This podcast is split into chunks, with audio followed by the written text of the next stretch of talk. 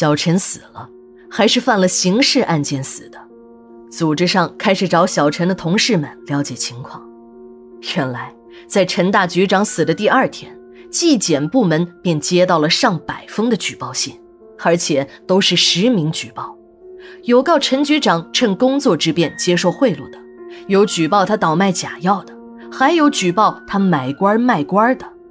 总之，罪名虽然不一而足，但大多都和钱扯上了关系。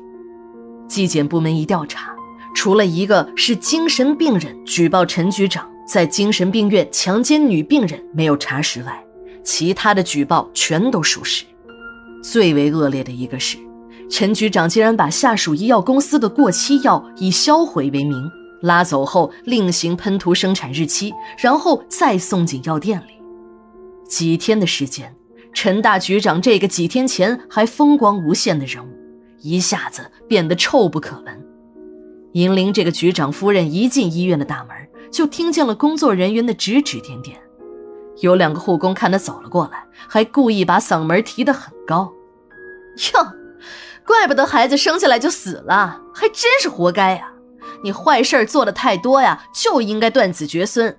跟这种男人过的女人，也一定不是什么好东西。看，这个贱女人还到处装得很清纯，看看她那风骚的样肯定跟不少男人干过吧。银铃真的有点被骂急了，想上前和他们理论理论，可一想到女儿，就顾不了那么多了，直奔重症监护室走去。这时，几个医生护士刚从病房里面出来，女儿也被推了出来。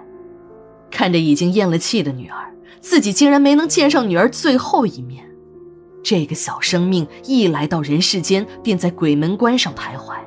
还没来得及依偎在母亲的怀里吃上一口奶，就匆匆地离开了人世。想到这里，眼泪还没来得及流出眼眶的银铃，只感觉脑袋嗡的一声，一下子栽倒在地。等他醒过来时，他给塞过红包的那个助产士严医生对他说：“你家小孩子呀，遗体有几种处理方法，一呢是交给医院，你什么都不用管了；二就是你自己找个人埋了，这个我可以帮你。”看太平间那老头就可以做，你要是同意啊，我就把老头给你找来，给他个一百两百的就行。三呢，是你自己联系殡仪馆火化。听严医生一说，银铃想起来一些医院的家属们在一起闲谈的时候说，医院里有的医生把死孩子卖进大酒店炖了给客人吃，就是那些替人买死孩子的人，也是经常收了钱不办事儿的。有的时候还把死孩子直接扔给自家养的大狼狗，他说什么也不能让自己的女儿落在这些人的手里。这些家伙都不是人，是一群披着人皮的畜生。不对，连畜生都不如，因为畜生也不会吃自己的同类呀。严医生好像看出了他的顾虑，又接着说：“啊，我差点忘记了，你们家陈局长啊，也是医院提上去的。”这里的事情他不可能没有跟你说过，这儿就这么点破事儿，你呀还是自己送殡仪馆吧。自己家的孩子，无论是落人嘴里，还是落狗嘴里，还是让医院当垃圾进行填埋，这心里都不会好受。你就自己送殡仪馆，亲眼看着自己的孩子走，会安心一些。殡仪馆的停尸间里，一具女婴的尸体静静地躺在冰冷的停尸床上，银铃抚摸着女儿的脸。双眼泪如雨下，泪水滴落在了女儿的脸上。朦胧中的她好像感觉女儿的睫毛动了一下。也正是银铃把孩子的遗体送进了殡仪馆，孩子的命运才得以转折。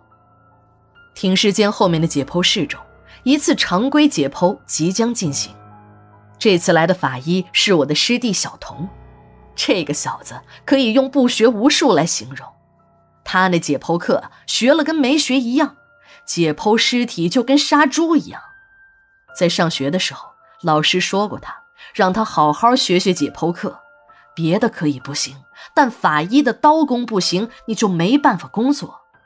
但小童有自己的理论，不就是往死人身上动刀吗？要那么好的刀工干什么？割错了重新割，反正死人也不知道疼。取样本嘛，那就更容易了。要心割心，要肝割肝，那切片不就是个大小的事儿？多切点儿总不是坏事儿。到实验室化验时，分析师自己再去弄呗。有一次样本送检，要的是肝和胃，这小子两刀下去，把整个的肝和胃都送到了省厅的法证实验室。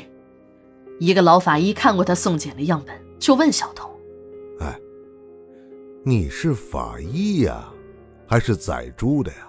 当知道小童是自己的学弟时，老法医直呼：“啊，哦，师弟呀，哎呀，你可真强大呀！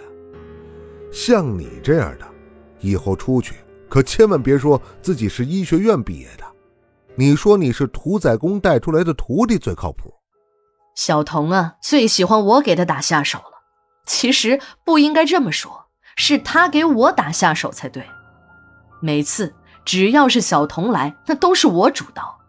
这个小子天天师姐师姐的叫着，叫得我很是受用。也正是他这张甜嘴，教授们才会放他一马，让他顺利的毕业。这小子有了我这个靠山，胆子也就越来越大。只要是来殡仪馆的事儿，他什么活都敢接。我呢，每次也尽量捧他的场。后来我才知道，这个小子的后台很硬，他的一个伯父在厅里工作。也正是由于我对这个师弟的无私帮助，我才走了好运。这次是解剖小荣的尸体，因为各种身份信息都已经确认了。只要再走一遍程序，这个刑事案件就可以结了，小荣的遗体就可以送进火化炉火化了。这个传奇式的女人，只要不被推进炉子烧掉，她身上就还会有故事上演。